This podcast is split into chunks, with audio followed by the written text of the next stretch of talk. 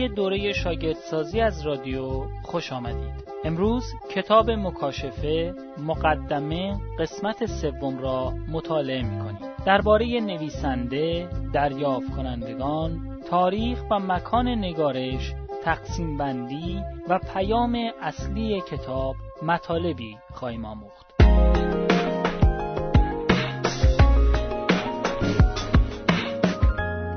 نکته یک، نویسنده کتاب مکاشفه. اول، شواهد داخلی. یک، مؤلف و نویسنده. مکاشفه فصل یک آیه یک الی دو به صراحت مؤلف کتاب مکاشفه را خود خداوند معرفی می کند. بنابراین اختراع انسان نیست، بلکه مکاشفه‌ای الهی است. عیسی مسیح سبب شد یوحنا از طریق یک فرشته مکاشفه او را ببیند و بشنود. بر اساس فصل یک آیه هفده و فصل دو آیه یک و غیره، مسیح خود با یوحنا سخن گفت و مطابق با فصل پنج آیه دو و فصل هفده آیه یک، فرشتگان کلمات خداوند را برای او بازگو کردند و رویاهایی از خدا را به وی نشان دادند و این قابلیت به یوحنا عطا شد که مکاشفه خدا را بشنود و ببیند و آنها را با وفاداری ثبت کند. بر اساس فصل یک آیه یک و آیه چهار و آیه نه، نویسنده یا به عبارت صحیح‌تر ثبت کننده این مکاشفه خود را یوحنا می‌خواند. تنها شخصی که در عهد جدید یوحنا نامیده می شود و در قرن اول میلادی نیاز به معرفی بیشتر نداشت، یوحنای رسول بود که انجیل یوحنا و سه رساله یوحنا را نیز نوشت. دو، مقایسه بین کتاب مکاشفه و انجیل یوحنا. کتاب مکاشفه با انجیل یوحنا مشترکات زیادی دارد. با آنکه سبک کتاب مکاشفه با انجیل یوحنا فرق دارد، لیکن دو کتاب مشترکات زیادی دارند. هر دو از آب حیات برای تشنگان و منع آسمانی برای گرسنگان صحبت می‌کنند. هر دو کتاب از اقتداری که عیسی مسیح از پدر دریافت کرد سخن می‌گویند. هر دو از مسیح به عنوان کلمه خدا، نور جهان و داماد صحبت می‌کنند. هر دو از عیسی مسیح به عنوان بره خدا و اینکه او ما را با خون خود بازخرید کرد سخن میگویند و هر دو از کلیسا به عنوان عروس مسیح میگویند. هر دو کتاب مکاشفه و انجیل یوحنا را میتوان به ترتیب به دو قسمت سه و چهار بخشی تقسیم بندی کرد. دوم، شواهد خارجی. یک، شهادت‌های قدیمی. اولین نویسندگان مسیحی پس از دوره رسولان متفق القول کتاب مکاشفه را به یوحنای رسول نسبت دادند. آنها عبارتند از جوستین شهید، ایرنئوس که شاگرد یکی از شاگردان یوحنا بود، کلمنت اهل اسکندریه، ترتولیان اهل کارتی، اورگن اهل اسکندریه و هیپولیتوس. دو، در طول قرن اولیه کلیسای کهن مسیحی متفقاً پذیرفتند که کتاب مکاشفه توسط یوحنای رسول نوشته شد. با این حال برای یک دوره نه به دلیل تاریخی بلکه بنا به دلیل کوته فکرانه بسیاری از کلیساهای مسیحی کتاب مکاشفه را بخشی از عهد جدید محسوب نکردند. مشکل متعصبانه اصلی تفسیر مکاشفه فصل بیست آیه یک الی ده در مورد هزار سال بود.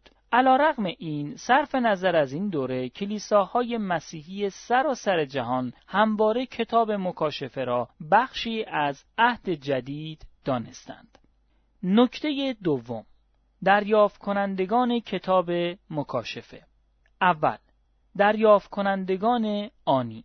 دریافت کنندگان آنی یعنی کسانی که مخاطبین کتاب بودند. هفت کلیسا در آسیای صغیر که یوحنای رسول قبل و بعد از تبعیدش به جزیره پطموس در میان آنها زندگی و خدمت کرده بود.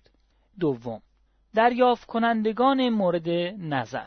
عدد کامل هفت معرف همه کلیساهای مسیحی جهان است. در فصل دو و سه عیسی مسیح به همه کلیساها در کل جهان فرمان می‌دهد که کتاب مکاشفه را بخوانند. او می‌فرماید هر که این را می‌شنود خوب توجه کند که روح خدا به کلیسا چه می‌گوید. عیسی مسیح تمام هفت نامه فصل دو و فصل سه را به همراه هشدارها و تشویق‌های آنها و نیز کل کتاب مکاشفه را برای همه کلیساهای مسیحی جهان می‌خواست. این هفت کلیسا نمایانگر تمام کلیساها در سر تا سر دوره عهد جدید است. جفاها و آزارهایی که در زمان یوحنا بر کلیسای مسیحی روا میشد، همانند جفا و آزارهایی است که کلیسای مسیحی در سر تا سر عهد جدید و به ویژه درست قبل از بازگشت مسیح متحمل می شود. پیشبینی‌های کتاب مکاشفه اصول و وقایعی را مد نظر می‌دهد که از لحاظ مقایسه آنقدر وسیع هستند که نمی‌توان آنها را به سال، دوره زمانی یا قرن خاصی محدود کرد. در طول تمامی قرون بین آمدن اولیه و ثانویه عیسی مسیح این اصول عمل می‌کنند و این رویدادها رخ می‌دهند. بالاخره آغاز و پایان این کتاب کاملا روشن می‌سازد که عیسی مسیح از خود صرفاً برای گروهی از مردم که در یک دهه از قرن اول زندگی می‌کردند سخن نمی‌گوید، بلکه برای هر کسی که کلمات نبوت این کتاب را می‌خواند یا می‌شنود. تمامی افراد همه کلیساها که در هر دوره این کتاب را بخوانند یا بشنوند متبارک خوانده می‌شوند. نکته سوم، تاریخ و مکان نگارش کتاب مکاشفه. اول، شواهد داخلی.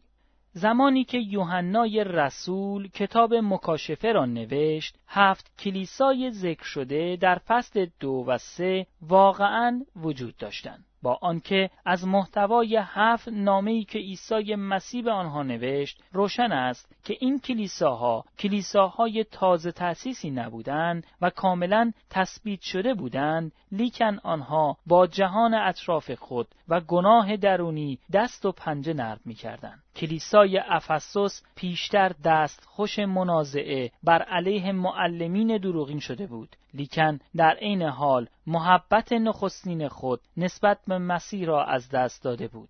در کلیساهای پرگاماس و تیاتیرا شرایط نامتعالی وجود داشت. کلیساهای ساردس و لاودیکیه از لحاظ روحانی در شرایط ضعیفی به سر می بردن. این واقعیات به دوره مهمی پس از توصیف تأسیس این کلیساها در کتاب اعمال رسولان اشاره دارد. همچنین بر مبنای فصل یک آیه نه یوحنای رسول میگوید که او به خاطر موعظه کلام خدا و شهادت خود در مورد عیسی مسیح در جزیره پطموس تبعید شده بود.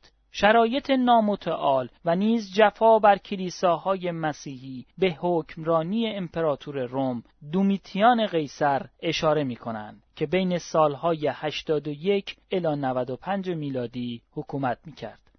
دوم، شواهد خارجی.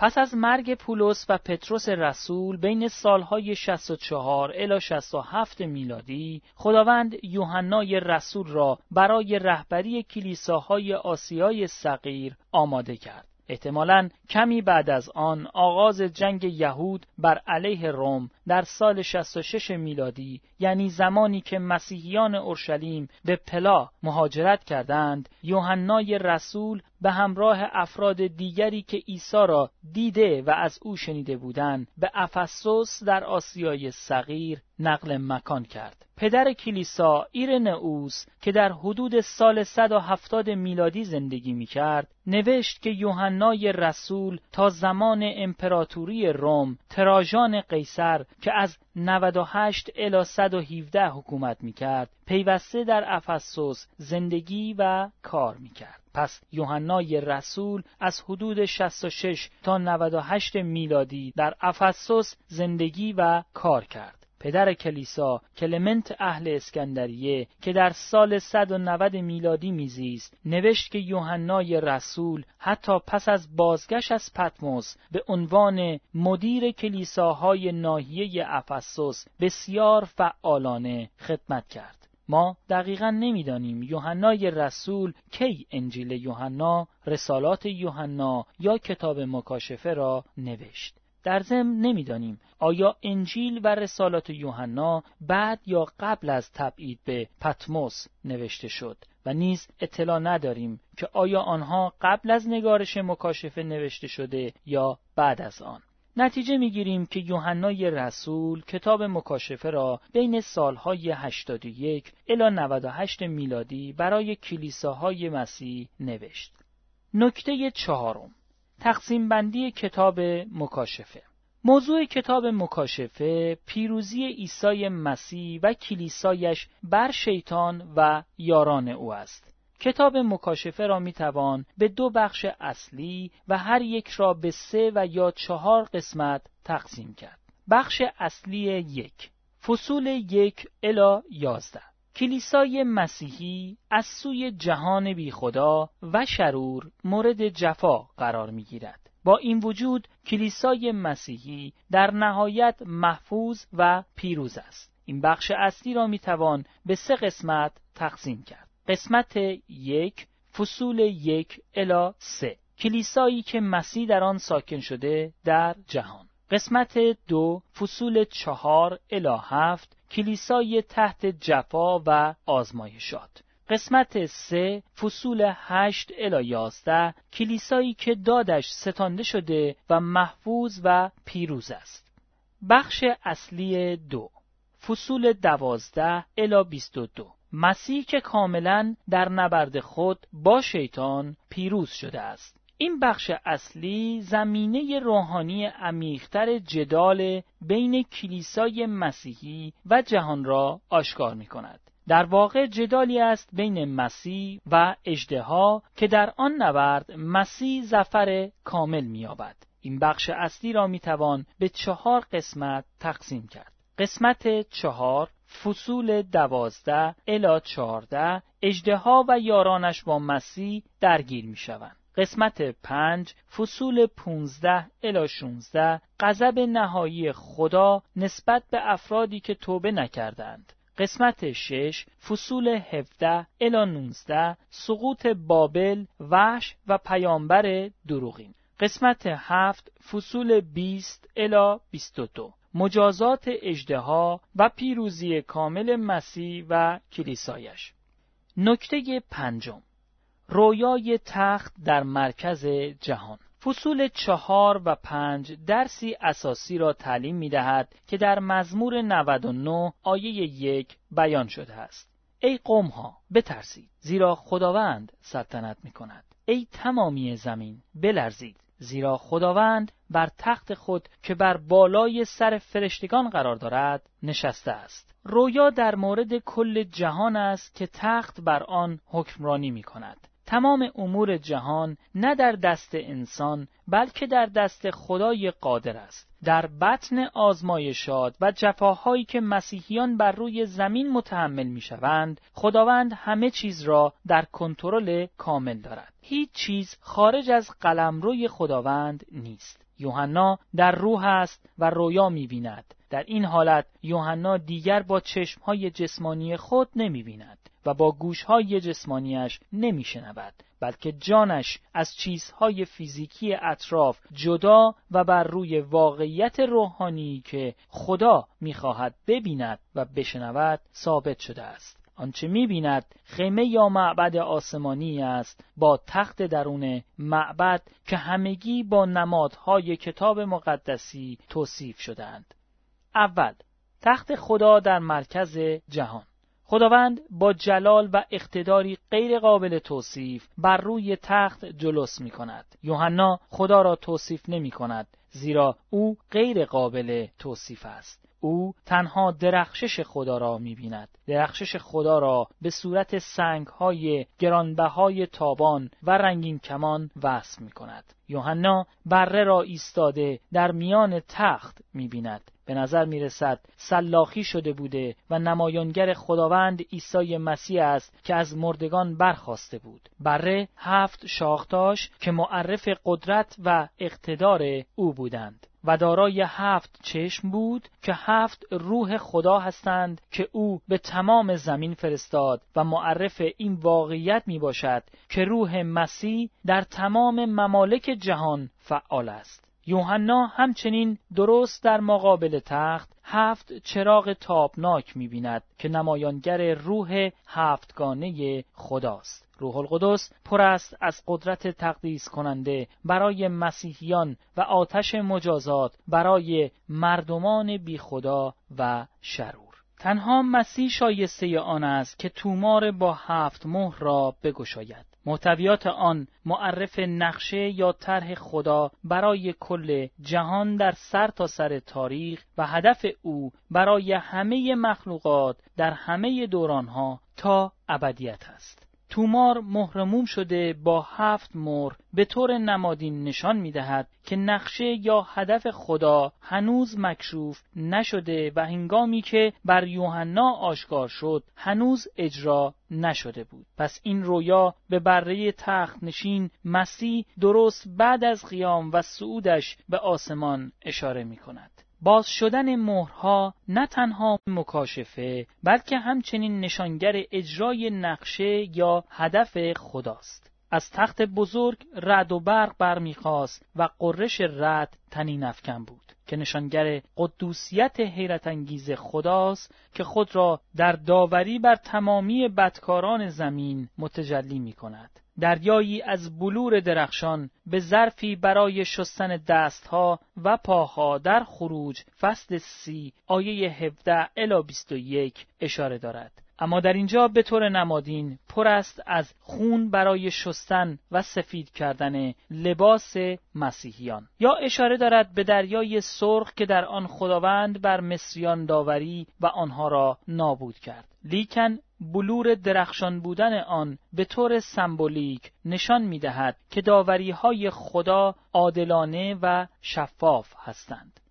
دوم، چهار حلقه اطراف تخت در آسمان. حلقه اول اطراف تخت شامل چهار مخلوق زنده است. آنها نماد دسته بسیار بزرگی از فرشتگان هستند که از چیزهای مقدس خدا محافظت می‌کنند. وظیفه آنها افزودن بر جلال خدا در سلطنت او برای تمامی هستی است. آنها از چشم پوشیده شدند که معرف آن است که شاهد تمام آنچه در عالم رخ می‌دهد هستند. در وظیفهشان گفته شده که دارای نجابت شیر، قوت گاو نر، ذکاوت انسان و سرعت عقاب هستند. اینها ویژگی‌های کروبیان است، نه خصوصیات خدا. آنها در حضور بلافاصله خدا ساکن هستند و بنابراین متوجه همه ویژگی‌های خدا از قبیل قدوسیت، قدرت و حکمت او میباشند. آنها بهتر از انسانهای ساکن در این جهان گناه آلود میبینند که تاریخ جهان عینیت یافتن اراده خداست.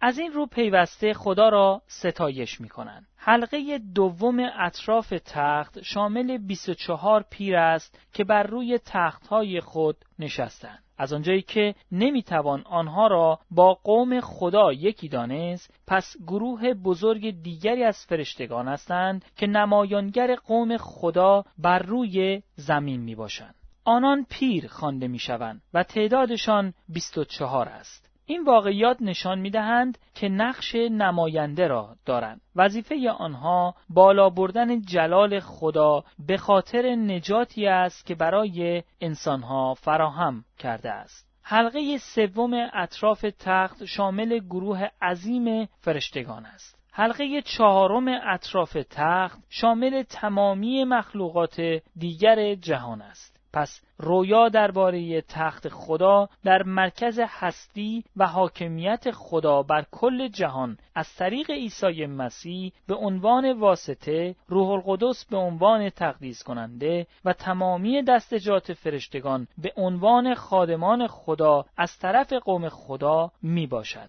کتاب مکاشفه تصویر درستی از جهان و تنها فلسفه تاریخ جهان را ارائه می‌دهد که می‌گوید هر چیزی که وجود دارد تحت حاکمیت خدای مقتدر کتاب مقدس قرار دارد. نکته ششم، پیام اصلی کتاب مکاشفه. اول، کتاب مکاشفه اصول اساسی حاکم بر تاریخ جهان را تعلیم می‌دهد.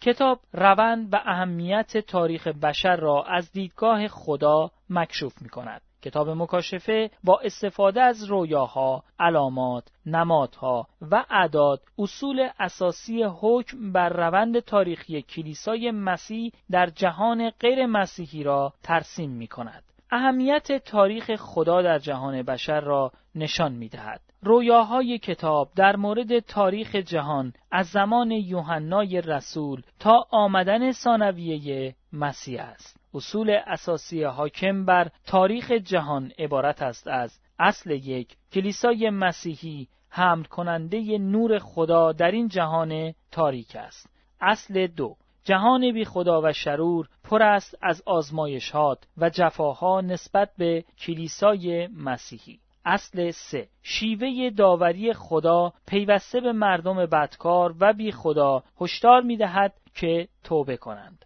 اصل چهار، نبرد واقعی بین مسیح و شیطان است. اصل پنج، مردم بی خدا و شرور که از توبه امتناع می‌کنند به وسیله جام‌های غضب خدا نابود می‌شوند. اصل شش، با آنکه ممکن است به نظر آید که مردم بی خدا پیروزند، لیکن در واقع شکست خوردند. اصل هفت، مسیح و کلیسای مسیح پیروز خواهند بود و وارث زمین و آسمان تازه خواهند شد. کتاب مکاشفه به مسیحیان فلسفه واقعی زندگی و تفسیر درست تاریخ جهان را ارائه می‌دهد. دو، کتاب مکاشفه حاکمیت خدا بر همه امور بشر را آشکار می‌کند. خدا بر کلیسای مسیح در همه جای جهان، بر همه امپراتوران و امپراتوری‌های آنان، بر تمامی مذاهب دروغین و دشمنان خدا و بر کلیه رویدادهای همه ادوار تاریخ تا آمدن ثانویه مسیح حاکمیت دارد. خدا با شکوه و جلال بر تخت پادشاهی خود جلوس می‌کند. تمامی قدرت را به عیسی مسیح می‌دهد تا همه انسان‌ها و تاریخ آنها بر روی زمین را تحت کنترل درآورد. او به وی قدرت می‌دهد تا تاریخ بشر را به هدف تعیین شده آن برساند. تهدید بر علیه مسیحیان هر چه باشد قادر نخواهد بود مانع از اجرای طرح خداوند شود. امروز برخی از حکومت‌های خاص به این دلایل مانع از موعظه کتاب دانیال و مکاشفه می‌شوند که این کتاب‌ها اعتماد به حکومت‌های انسانی را به طور عام و حمایت مستبدانه مغرور را به طور خاص مخدوش می‌کند. سوم، کتاب مکاشفه تعلیم می‌دهد که مسیح ظفرمند است و مسیحیان در پیروزی او سهیم هستند. مکاشفه فصل هفده آیه چهارده می‌فرماید: با هم به جنگ بره خواهند رفت، اما از او شکست خواهند خورد، زیرا بره سرور سروران و شاه شاهان است و خلق او فراخواندگان و برگزیدگان و وفاداران او می‌باشند. در سراسر دوران از آمدن اولیه تا بازگشت مسیح، مسیحیان انجیل را در کل جهان موعظه خواهند کرد، لیکن آنها در کل جهان مورد مخالفت و جفا نیز قرار خواهند گرفت. در کتاب مکاشفه آنها از سوی اژدها، وحش بیرون دریا، وحش بیرون زمین، فاحشه بزرگ بابل و مردمی که نشان وحش را دارند مورد مخالفت و آزار قرار می‌گیرند. همه آنها بر ضد بره و پیروان او جنگ به پا می‌کنند. در آخر مشخص خواهد شد که مسیح فاتح است و قوم او در پیروزیش سهیم هستند. این دقیقاً همانند پیام رومیان فصل هشت آیه سی و هفت الی سی و نه است. مسیحیان ممکن است با زحمت، سختی، جفا، خوش‌سالی، برهنگی، خطر یا شمشیر مواجه شوند، اما در همه اینها از طریق او که دوستمان دارد ما از فاتحان نیز برتریم. رسول می داند که نه مرگ و نه زندگی، نه فرشتگان و نه ارواح پلید، نه حال و نه آینده، نه هیچ قدرتی، نه بلندی و نه عمق، نه هیچ چیز دیگری در کل خلقت قادر نیست ما را از محبت خدا نسبت به ما در خداوندمان عیسی مسیح جدا سازد.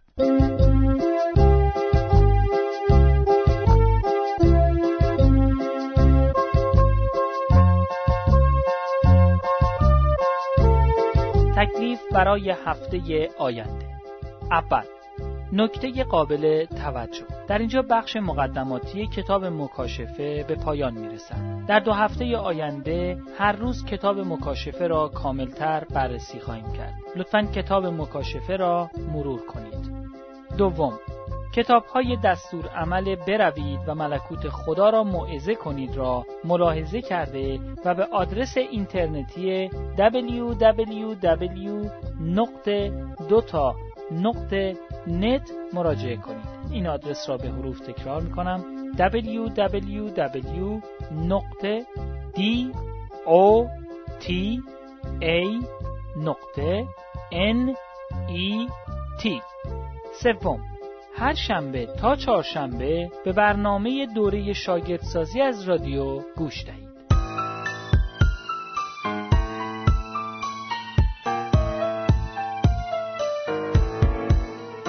ندارم هیچ غم و غصه‌ای در دنیا، وقتی هستم من در سختی ها، با شادی و سرور مشتاق بهارم، در مسیح من آن را می‌یابم.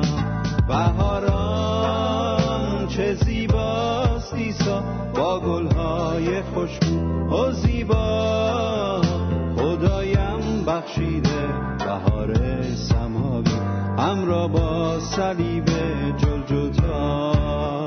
ای جوان تو بسپار زندگی خود را بهر خدمت خالق ما، تا رسد در پیری روزهای آرامی، بهار روحانی از سما.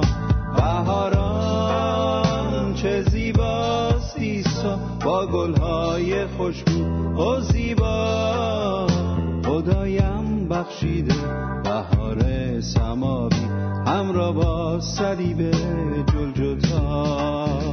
بر قلب‌ها بتابد خورشید بهارم، زندگی ما گردد احیا، میوه‌های عالی بخشد روح خدا، تا مقدس گردد کلیسا.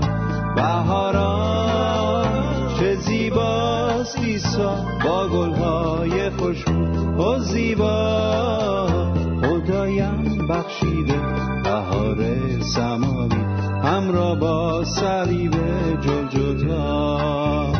امداد ما باشی همیشه وفادار، مقدس زندگی نماییم، ضعیف غالب شود بر هر گناه، تا ابد بماند بهاران.